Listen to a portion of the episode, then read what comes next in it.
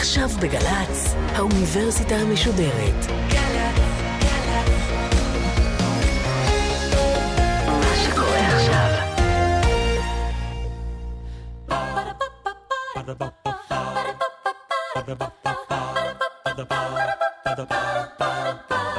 האוניברסיטה המשודרת מציגה מבוא ל עם קובי מידן, והסמסטר טקסטים מכוננים של הישראליות. והפעם שיחה עם הדוקטור דנה אולמרט מאוניברסיטת תל אביב על שירי רחל המשוררת. עורכת ראשית, מאיה גאייר.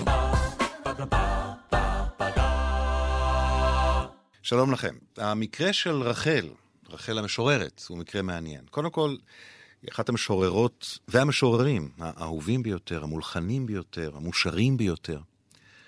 שנית, היא בעצם המשוררת האישה הראשונה, ובמובן הזה בהחלט פורצת דרך. ושלישית, ואולי בניגוד לשני הדברים הראשונים, הדימוי שלה, אה, שירים של אישה לבדה, שירים של געגוע, אכזבה, אולי של חוסר אונים, זה על כל פנים הדימוי. כדי ללכת אל מעבר לדימוי וגם לנסות שוב להבין את סוד הקסם המתמשך של השירים היפים האלה. נדבר היום עם הדוקטור דנה אולמרט, חוקרת ספרות, עורכת, מרצה באוניברסיטת תל אביב. הספר שלה בתנועת שפה עיקשת עוסק בעשור הראשון להופעת המשוררות העבריות בשנות ה-20 של המאה הקודמת. ומתחיל ברחל. שלום דנה. שלום קובי. את הפרק הראשון בספר שלך, שאני מוצא לעצמי צורך לקרוא את השם של הפרק גם, תשוקה, שתיקה ומזוכיזם בשירת רחל. את פותחת אה, עם השיר הלוך נפש, שזה בעצם השיר הראשון של רחל? כן, זה השיר הראשון שרחל מפרסמת, והיא מפרסמת אותו ב-1920. ובעצם כשחושבים על זה, אה, תכף נדבר על השיר עצמו, מה יש בו, אבל אה, זה מעניין שרחל בסך הכל מפרסמת שירה במשך עשר שנים, ואז היא מתה. וזה השיר הראשון, אבל השירים הבאים התפרסמו רק ארבע או חמש שנים יותר מאוחר. כלומר, זה מין, מין הבלחה ראשונה כזאת, והיא בוסרית במידה רבה. זה שיר בוסרי, וזה שיר שרחל מספיק ביקורתית כלפי עצמה בשביל לא לכלול אותו בספר שיריה. אז אני אקרא אותו עכשיו, ואחר כך אה, נדבר עליו, בסדר? Mm-hmm. אז זה הלוך נפש. היא מקדישה אותו לאלף דלת גורדון. היום הלך והחשיך, דעך היום. זהב מועם צופו שחקים, והרי רום. סביבי השחיר מרחב שדות, מרחב אילם. הרחיק שבילי, שבילי בודד, שבילי שומם. אך לא אמרה פי הגורל, גורל רודה. אלך בגיל לקראת הכל, על כל אודה. כן, אז uh, כמו, הרבה פעמים, כמו אה, בהרבה מקרים שבהם יש לפנינו שיר שהוא לא ממיטב השירה של המשוררת או של המשורר, באיזשהו אופן אה, קל יותר לראות בו כל מיני אה, תופעות אה, ועניינים שהם מרכזיים לפואטיקה. של, אה, של אותה משוררת. בהקשר של השיר הזה, אני חושבת שהוא שיר מאוד מעניין בגלל הראשוניות שלו, משום שלמרות שהוא באמת שיר של הליכה בטבע, לפנות ערב, לכאורה מצייר איזו תמונה של שקיעה, אה, שיר חסר יומרה, הוא בעצם שיר שכבר מחזיק בתוכו כמה עניינים מאוד מרכזיים. אחד זה העובדה שרחל בוחרת לכתוב את שירה הראשון של יציאה לדרך חדשה, זה שיר על יציאה לדרך, וזה הכל קורה בחושך. וזה מוזר, כן? שהדרך מתחילה דווקא בשעת חשיכה. ואני חושבת שמעבר לעניין של תיאור של שעה ביום, יש פה איזה עניין סמלי, שהכניסה הזאת אל תוך עולמה של השירה העברית, והשביל הזה שבו היא הולכת, שהוא לא רק שביל ממשי, אלא שביל סמלי, דרך חיים, זה כניסה לתוך מקום מאוד מפחיד. והוא מפחיד בין היתר משום שהוא אילם. האילמות הזאת של המרחב, העובדה שיש איזה גורל שמדומה לפה, העובדה ש... אה, השיר יש איזה רמזים עדינים מאוד לכך שהיא מדברת גם על כתיבה ועל שירה. כל זה אה, הופך את ההליכה הזאת להליכה שיש בה הסתכנות. היא נכנסת לתוך טריטוריה חדשה וזרה, והיא נכנסת כאישה לתוך הטריטוריה הזאת. וההקדשה לאלף דלת גורדון? וההקדשה לאלף דלת גורדון היא מאוד מעניינת. אלף דלת גורדון הוא פטרונה של רחל, הוא איש שלוקח עליה סוג של חסות רגשית, היא מתכתבת איתו. הוא אה, מבוגר ממנה, בכמה עשרות שנים, היא חולקת איתו במכתבים את החששות שלה, אותם חששות עצמם שמובעים בשיר. האם השביל הזה שאני הולכת בו הוא שביל שלי משום שהוא מיועד לי והוא גוזר עליי בדידות משום שאני מצייתת בו לאיזשהו גורל, או משום שאני בעצם מורדת באיזשהו אופן אה, בדרך של אחרים. האם המרחב שאני מדברת עליו הוא אילם, יוכל לשמוע אותי, או לא יוכל לשמוע אותי? זאת אומרת, יש פה איזה פחדים וחששות, ואת השאלות האלה ממש היא מפנה לאלף דלי גורדון במכתבים. והוא גם, אם אני זוכר נכון, כתב לה שיר, נכון? נכון. והוא עונה לשיר, וזה השיר היחידי שהוא כתב אי פעם, והשיר הזה הוא שיר שהוא סימפטומטי אולי במידה רבה ליחסים המגדריים שמתנהלים בארץ ישראל של שנות ה-20, ודווקא זה שיר מלא אהדה. הוא אומר לה, לכי בשבילך עלו תעלי, כן? הוא מעודד אותה להאמין בעצמה. ועם זאת, הוא גם ממשיך ובעצם מדבר אליה בטון מאוד סמכותי, של מי שיודע, יודע מה נכון לה. היום והזהב והשחק והמרחב והשדה אה, והשביל והגורל כמובן, כולם מלבד הדוברת, כל גופי העצם בשיר הם זכר. נכון, וזה מעניין. ומה שעוד מעניין זה ההרגשה הזאת שיש פה איזו נחישות למרות כל השאלות האלה שמהדהדות בתוכה, להמשיך וללכת, וזה בעצם שיר שהוא קצת אפשר לחשוב עליו, היא מקדישה אותו לאלף דלי גורדון, והמילים שמופיעות בו הן ממש מילים שממש לקוחות מתוך המכתבים ביניהם, ואפשר, יש המון מילים שחוזרות על עצמן. שביל למשל חוזר שלוש פעמים, שבילי, אה, דרך. יש איזה כאילו גמגום מוסווה, זאת אומרת, היא כאילו גם מגמגמת כי היא חוזרת על אותן מילים, אבל גם... רוצה לבטא איזושהי החלטה. אה, כמה מילים על רחל, 1890 היא נולדה, נכון? אה, היו לה המון אחים ואחיות במשפחה, וכשהיא בת 19, אה, היא מגיעה לארץ ישראל בפעם הראשונה עם אחותה. נכון. הם היו בעצם בדרך שתיהן לאיטליה ללמוד אומנות ופילוסופיה. וחשוב להבין את הלך הרוח, את הלוך הנפש הזה. נכון. הן מגיעות לכאן בדרך לאיטליה, אבל הן מחליטות להישאר. אה, ורחל רוצה לעסוק בחקלאות, והיא עוברת לחוות העלמות בכנרת, ושם היא מכירה את ברל כצנלסון, נכון? נכון. ובכלל, היא חלק מהקבוצה הזאת, היא חלק מהקבוצה של אנשי העלייה השנייה, שהם אה, הגרעין האוונגרדי, גם של מי שיהפכו להיות מנהיגי המדינה, וגם של מי שמקימים את הקבוצות הראשונות, ובאמת אה, חדורי רוח אידיאולוגית, ציונית, סוציאליסטית, ורחל היא לגמרי בחבורה הזאת, ב-1925, כשעיתון דבר מוקם, רחל היא משוררת הבית, היא מפרסמת שם משיריה כמעט באופן קבוע, כל אחת לכמה שבתות. כלומר, יש לה עמדת כוח uh, משמעותית בשדה הכוח הקטן, שהוא השירה העברית של שנות ה-20. כן, נכון, זאת הגדרה טובה. זאת אומרת, היא לרגע קצר חלק באמת מה, מהקבוצה המובילה. והיא משוררת שמתחילה את דרכה, אמנם ראש, היא ראשונה בכל מיני מובנים, לא רק כרונולוגית, היא הראשונה שמפרסמת שירה כמשוררת מקצועית, כלומר, היא הראשונה ש, שמתחילה את דרכה ו, ואכן מממשת את הפוטנציאל הזה, כי היו גם משוררות אחרות שפרסמו ואז נסוגו. פרסמו שיר פה, שיר שם, ואז הפכו להיות למשל משוררות יותר לילדים. Mm-hmm. אבל uh, היא גם ראשונה במובן הזה שהיא עסוקה מאוד בשאלה מה זה אומר להיות אישה משוררת בתרבות שאין בה נשים משוררות. Uh, וגם במובן הזה היא ראשונה, אבל יש איתה בנות דורר, אסתר רב ויכול להיות בת מרים ואלישבע, מתחילות פחות או יותר באותו זמן. וכשהיא מתעסקת ועוסקת בשאלות של מה זה להיות אישה, כותבת בחלל שאין בו כמעט נשים כותבות, היא גם uh, כותבת ב-26 שיר שאני חושב שקשור uh, למאפיין מאוד מאוד בסיסי שלה. Uh, והשיר הזה נקרא ניב. אני אקרא אותו.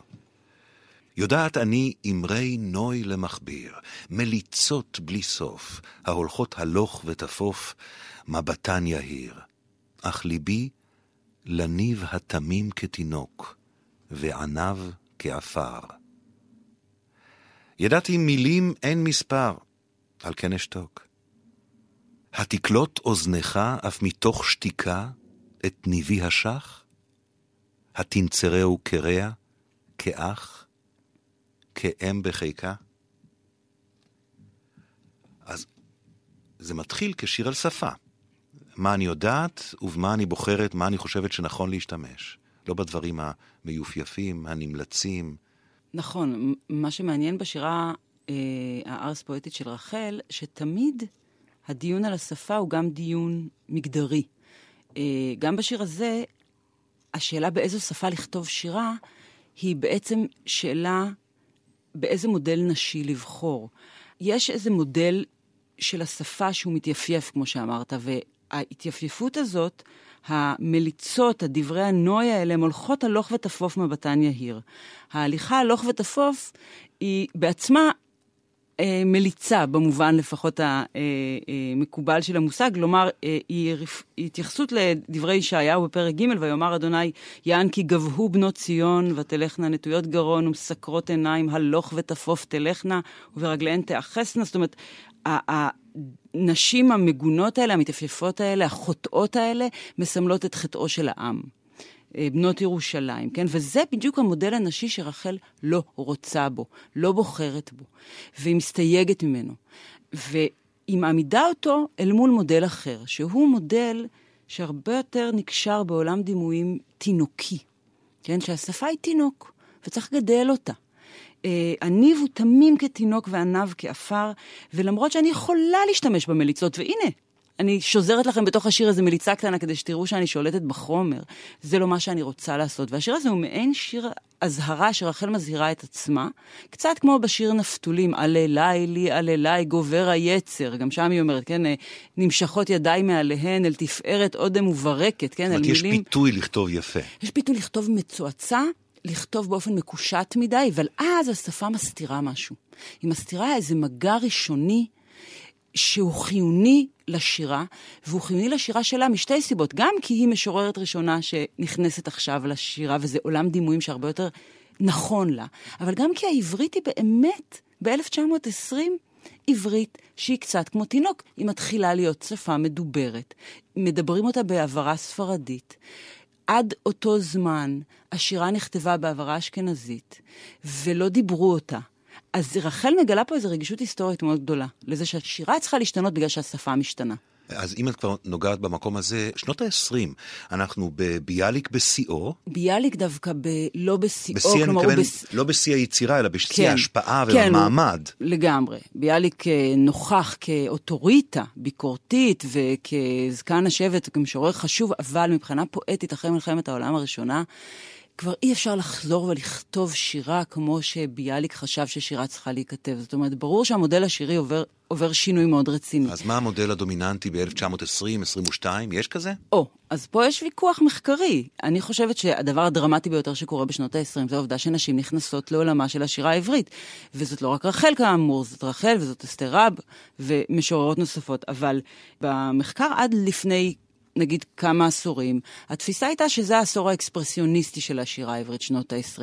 העשור שבו שלונסקי כותב את השיר הפרוע, ואורי צבי גרינברג מופיע, ולמדן מופיע עם מסדה, ו- והשירה הזאת היא השירה הלאומית הגדולה, שמתעסקת לא בעניינים הקטנים האלה של חיי הנפש, כן? אני חושבת שכתיבת ההיסטוריה חוטאת לדבר הבאמת משמעותי שקורה, והוא שנשים מתחילות להשמיע את קולן בתוך טריטוריה שהייתה עד אותו זמן מועדון גברי סגור. יש שיר אה, אה, מאוד יוצא דופן של רחל. שנדמה לי שהיא בחרה מרוב שהוא יוצא דופן לא לפרסם אותו. נכון. הוא שיר חזק מאוד ובאמת שונה מדברים אחרים שהיא כתבה. אני, אני אקרא אותו, הוא קצר מאוד. אישה, מלמטה למעלה. כך, במבט מסור ועגום של עבד, של כלב נבון. הרגע גדוש וזך, דומיה וחושף סתום. לנשק את יד האדון. באמת שיר אה, קשה, שאני חושבת שהיא גנזה אותו לא כי הוא שיר לא טוב, אלא כי אולי הוא חושף יותר מדי. אולי הוא טוב מדי. אולי הוא מגלה איזו אמת פנימית שרחל אה, מהססת לגבי החשיפה שלה, וזו התחושה הזאת ש... אישה, באופן שבו רחל תופסת אותה בשנות ה-20, או שתופסת את עצמה, צריכה להתמודד עם איזושהי נטייה להכפיף את עצמה, כמו עבד או כמו כלב נבון, לאדון כלשהו, ושהכתיבה היא מהלך של ניסיון להשתחרר מהעמדה הזאת. והמהלך הזה כרוך גם באובדן של משהו. ולכן אני חושבת שנכון לכתוב על רחל בהקשר של מזוכיזם. זה אגב לא השיר המזוכיסטי היחידי של רחל, גם בשיר אשתו כשהיא כותבת על החוויה הזאת של להיות מאהבת של מישהו, ולא האישה החוקית שלו. לפגוש אותו הולך איתה. ברחוב, כן. כן. אז היא מדברת על, על כבלי ברזלי אה, חזקים פי שבעה, כלומר, על דווקא הדבר שלא רואים אותו, שכובל, הוא, הוא יותר חזק. אבל השיר הזה, אה, אישה, הוא באמת אה, מעניין מבחינת העובדה שהיא מתארת את הריגוש שיש בעמדה הזאת. זאת אומרת, יש איזה עונג בלהיות מוקטנת. ומושתקת. ועל העונג הזה צריך לוותר אם את רוצה לפתוח את הפה ולהגיד את מה שאת רוצה לומר. והשירה של רחל אפשר לקרוא אותה בהקשרים מסוימים כשירת אבל, או כשירה של פרידה מהעונג הזה. פרידה מהעונג של להיות קטנה ומושתקת. כלומר, היא מכניסה אל תוך השירה שלה את המורכבויות המגדריות האלה, ועסוקה בלעבד אותם, בלהתמודד איתם, ולכן זאת שירה כל כך חזקה וחשובה. הבחירה בניב התמים כתינוק היא בחירה עמוקה מאוד. נכון. היא לא רק בגלל שהיא לא נייטיב ספיקר, אבל זה לא רק זה, זה גם להתרחק מהמליצות המקראיות ומה... מה... גודש הלשוני שמאפיין את שירת אבל התחייה. כשאת מדברת כן. על ויתור, ויתור מושכל, מביט, חזק על העונג, זה נורא שונה מהדימוי המקובל שלה, של השירים של, של האישה המודרת, זאת שבצד, זאת שלא מממשת את האהבה שלה, הלא שייכת, חסרת האונים. איך שני הדברים האלה, הדימוי הכל כך חזק הזה שלה בתרבות העברית, והצדדים שאת מדברת עליהם, כולל תמונות של סאדו מאזו, איך זה הולך ביחד? הדימוי של רחל, הדימוי הזה נכתב הרבה, והוא נוצר בעיקר אחרי מותה, והוא נוצר באמת כדי לשרת כל מיני uh, עניינים uh, שונים ומשונים, שלאו דווקא קשורים ישירות למי שרחל הייתה באמת. Uh, וזה מטבעם של דימויים ומיתוסים. היה צורך במיתוס מסוים, מיתוס על, uh, על קורבניות. על הקרבה עצמית, ורחל שרתה את המיתוס הזה, ונכתב על זה לא מעט, אבל אני חושבת שאם אנחנו חושבים על רחל בתור המשוררת הראשונה, ואם אנחנו מבינים איזה משקל עצום, איזו חשיבות עצומה יש לעובדה שיש משוררת אישה עבור נשים, גם כקוראות וגם ככותבות, אנחנו יכולים להבין עד כמה ההצלחה שלה, העובדה שהיא עדיין מעסיקה את התודעה שלנו, היא לא רק פונקציה של זה שהיא הלחינו את השירים שלה, או שהיא קליטה והעברית שלה פשוטה, אלא גם כי היא באמת אם מייסדת של מסורת. ויש בשירה שלה הרבה מאוד כוח, ואני חושבת שיותר ויותר מכירים בכוח הזה. משנות ה-90 ואילך של המאה הקודמת, נכתבים עליה דברים מאוד מעניינים, שחושפים גם את הפן הזה. יש תנועת מטוטלת מעניינת כן. במחקר הזה, שהיא אגב לא מאוד שונה מהיחס המחקרי לעוד מישהי שאת עוסקת בה, לאה גולדברג. גם, נכון. גם שם היה ייחוס של המינורי לנשי, ולכן ללא מעמד מז'ורי של שירה, ועם השנים אה, זה הלך, זה הלך והתבהר כמשהו שונה לחלוטין. נכון, יש uh, בכתיבת ההיסטוריה של התרבות הרבה פעמים נטייה, שאנחנו מכירים אותה גם משדות שיח אחרים ומהקשרים אחרים, לשים נשים בצד, להקטין אותן, ודווקא בהקשר הזה לביאליק יש תפקיד uh, מאוד פעיל ומצער. מצד אחד הוא מספיד את רחל אחרי מותה, ומעניק לה הכרה וכבוד, אבל מצד שני הוא גם מתאר את שירתה כ... פרח בערוגת שירתנו הצנועה, באיזשהו אופן שיש בו משהו מאוד פטרוני ומקטין. כלומר, זה ברור שהשירה הגדולה באמת נכתבת לדידו על ידי משוררים גברים, ויש נשים משוררות שמקשטות את הדרך עד שיבוא המשורר הגבר החשוב. ואני חושבת שכל אישה יודעת, בכל הקשר שהוא, שהמאבקים האלה לעשות לעצמך מקום, זה לא משהו שנגמר, זה לא משהו שקורה פעם אחת. אז גם בהקשר של רחל, וגם בהקשר של לאה גולדברג, בכלל בהקשר של נשים יוצרות, זה מאבקים מתמשכים. את יודעת, הדברים האלה חשובים בייחוד בשיחה במסגרת קורס כזה שנקרא טקסטים מכוננים. אנחנו מדברים על תהליך הכינ- הכינון, אבל עוד לפני שנגיע לזה כנושא אחרון בשיחה שלנו, אה, לאה גולדברג נגיע בשיחה הבאה אגב, בואי קצת נרחיב את, את ההתבוננות על נושאי היסוד בשירה שלה. אה, אה, נדמה לי שהזווית המגדרית, העיסוק המגדרי, קיבל ייצוג אה, נאה עד כאן. אבל מה חוץ מזה? אז נכון שרחל עוסקת בשאלות האלה של אה, מה זה אומר לכתוב ומה זה אומר להיות אישה כותבת, ובאהבה וביחסי אהבה, אבל היא כותבת גם שירת טבע, ושירת נוף, ושירת עבודה. כן, זה ז'אנר של שירים שמאפיין את אה, משוררי העלייה השנייה, וממשיך אחר כך לתוך העלייה השלישית, ש, של עיסוק בעבודת האדמה, בפנטזיה המטורפת הזאת של להוליד מקום מחדש, זאת אומרת, להחיות אותו, להצמיח אותו. ו... והיא באה לפה, בסך הכל, נכון שהיא באה ללמוד אומנות ורק עוצרת פה בדרך לאיטליה, אבל כשהיא מחליטה להישאר כאן יחד עם אחותה שושנה, היא עושה את זה כמו הרבה מבני דורה, מתוך איזו התמסרות טוטאלית. הטוטליות היא, היא מאפיין מאוד חזק של האנשים האלה. וכשנגזר עליה, אחרי שהיא חוזרת, ב-1919, היא חוזרת אה, לכאן כבר חולה, ובעצם נגזר עליה אה, לא להצליח לממש בגופה את האידיאולוגיה של עבודת האדמה. היא גם על זה מתאבלת. והרבה מהשירים שלה, שירי הכינרת שלה למשל, הם עוסקים באבל על ההתרחקות מהמקום הזה, ולא, הם לא נכתבו בנאיביות בשנות ה-20 בעודה באמת uh, מסתובבת בשטח. הם נכתבו ממרחק השנים. ואולי לא היו הדברים מעולם. אולי מעולם לא השכמתי עם שחר לגן לעובדו בזיעת אפי. מעולם בימים ארוכים ויוקדים של קציר, במרומי עגלה, עמוסת אלומות, לא נתתי קולי בשיר. מעולם לא טהרתי בתכלת שוקתה ובתום, זה אולי השיר הכי ידוע ונורא נורא קשה להשתחרר מהמנגינה שלו כמובן, נכון. וכשאני קורא אני מנסה לקרוא את זה נגד המנגינה כדי להשתחרר, אבל uh, את אומרת גם שההתרחקות הכפויה שלה מהעבודה, בגלל השחפת, בגלל נכון. המחלה והגירוש מכנרת, היא מתאבלת עליה, אבל זה גם מה ש... Uh, מכריע את הכף שהיא תהיה משוררת ראשונה מהסוג הזה? מובן, באיזשהו מובן כן, אני חושבת שהיו עוד נשים בנות דורה שיכלו אולי להיות משוררות או יוצרות, אם הן לא היו נשאבות כל כך חזק לתוך ההוויה החלוצית, עם כל השמות שמביאה אה, לתוך העניין הזה. בעצם לגיטימציה הפנימית להיות סובייקט אינדיבידואלי. עכשיו, לרחל לא הייתה ברירה, נכפתה עליה האינדיבידואליות של עצמה, משום שהיא נאלצה לעקור את עצמה פיזית מהמקום שבו התממשה העבודה הזאת בגופה, והיא הייתה חולה, ואז כאילו נבחר, זה נבחר עבורה להיות אישה כותבת, לממש את הצד הזה בתוכה.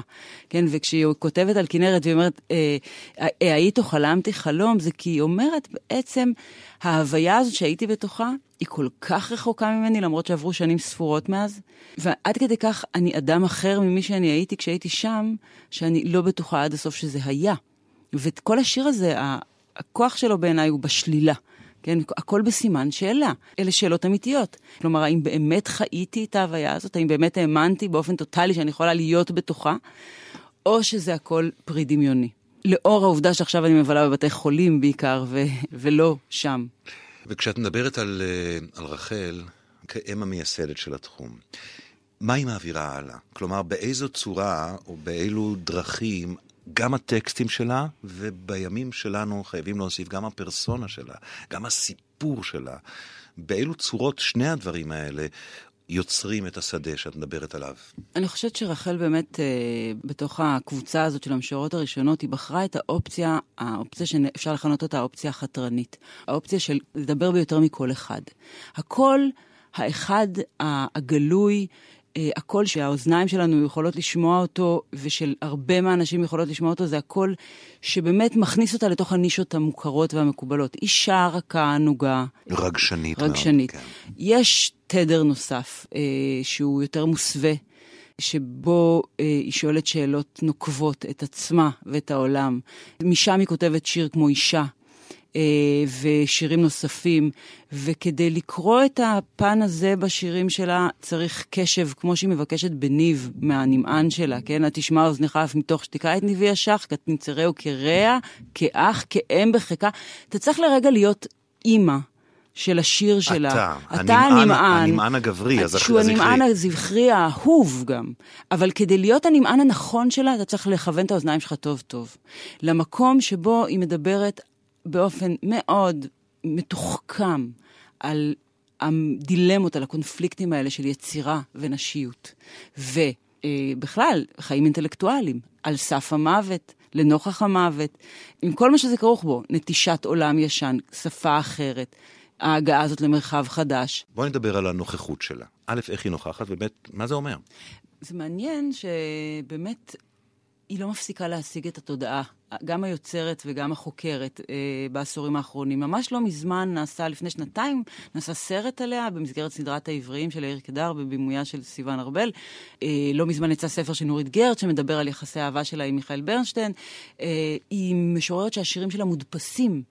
ומהדורות מספריה נמכרים, למרות שכל השירים נמצאים באינטרנט והם מה שנקרא public domain, זאת אומרת, לא צריך כאילו לקנות אותם, אבל היא ממשיכה להיות אה, רלוונטית, ואני חושבת שהרלוונטיות שלה, מעבר לעובדה שהשירה שלה היא שירה פשוט מאוד עמוקה. והיא מבצעת או נענית לאיזושהי פונקציה מאוד מאוד חשובה של שירה, שזה באמת ללוות את החיים של בני אדם ושל נשים. אני חושבת שגם הקסם שלה, או הגאונות שלה, הברק שלה, זה היכולת שלה תראה, כמעט מאה שנים מאז שירה הראשון, והשפה שבה השירים כתובים זמינה לנו ונגישה לנו. אה, את ביאליק, גנסין וברנר, הרבה פעמים אנחנו צריכים לתרגם לעצמנו לעברית. נכון. אותה לא. זאת גדולה, זאת גאונות. לכתוב כל כך פשוט, זה דבר כל כך מסובך. ולהצליח לעשות את זה, זה משהו יוצא דופן. דווקא הפשטות היא הראייה קדימה. כן, היא צלולה, הצלילות הזאת. זאת אומרת, אתה יודע, כשאני, הילדה שלי הייתה קטנה, הייתי מנדנדת אותה בנדנדה, אז כל ההורים מנדנדים את הילדים שלהם ושרים להם נדנד, שזה ביאליק, כן? וביאליק כתב את השיר הזה, וזה מדהים שהשיר הזה עדיין חי, אבל כמה עוד שירים של ביאליק אנחנו יכולים להגיד שהם מתנגנים על שפתנו.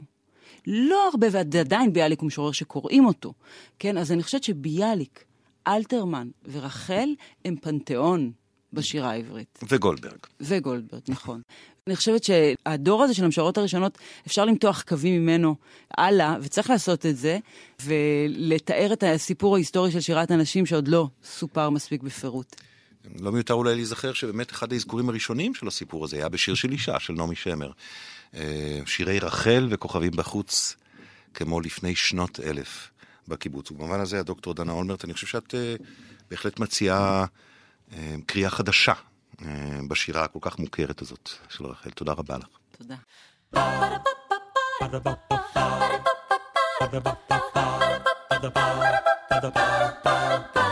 האוניברסיטה המשודרת, מבוא ל. קובי מידן שוחח עם הדוקטור דנה אולמרט מאוניברסיטת תל אביב על שירי רחל המשוררת. עורכת ראשית, מאיה גאייר. עורכת ומפיקה, מיקה נחטיילר. מפיקה ראשית, אביגיל קוש. מנהלת תוכן, מאיה להט קרמן. עורך דיגיטלי, עירד עצמון שמייר. האוניברסיטה המשודרת, בכל זמן שתרצו, באתר וביישומון של גל"צ, וגם בדף הפייסבוק של האוניברסיטה המשודרת.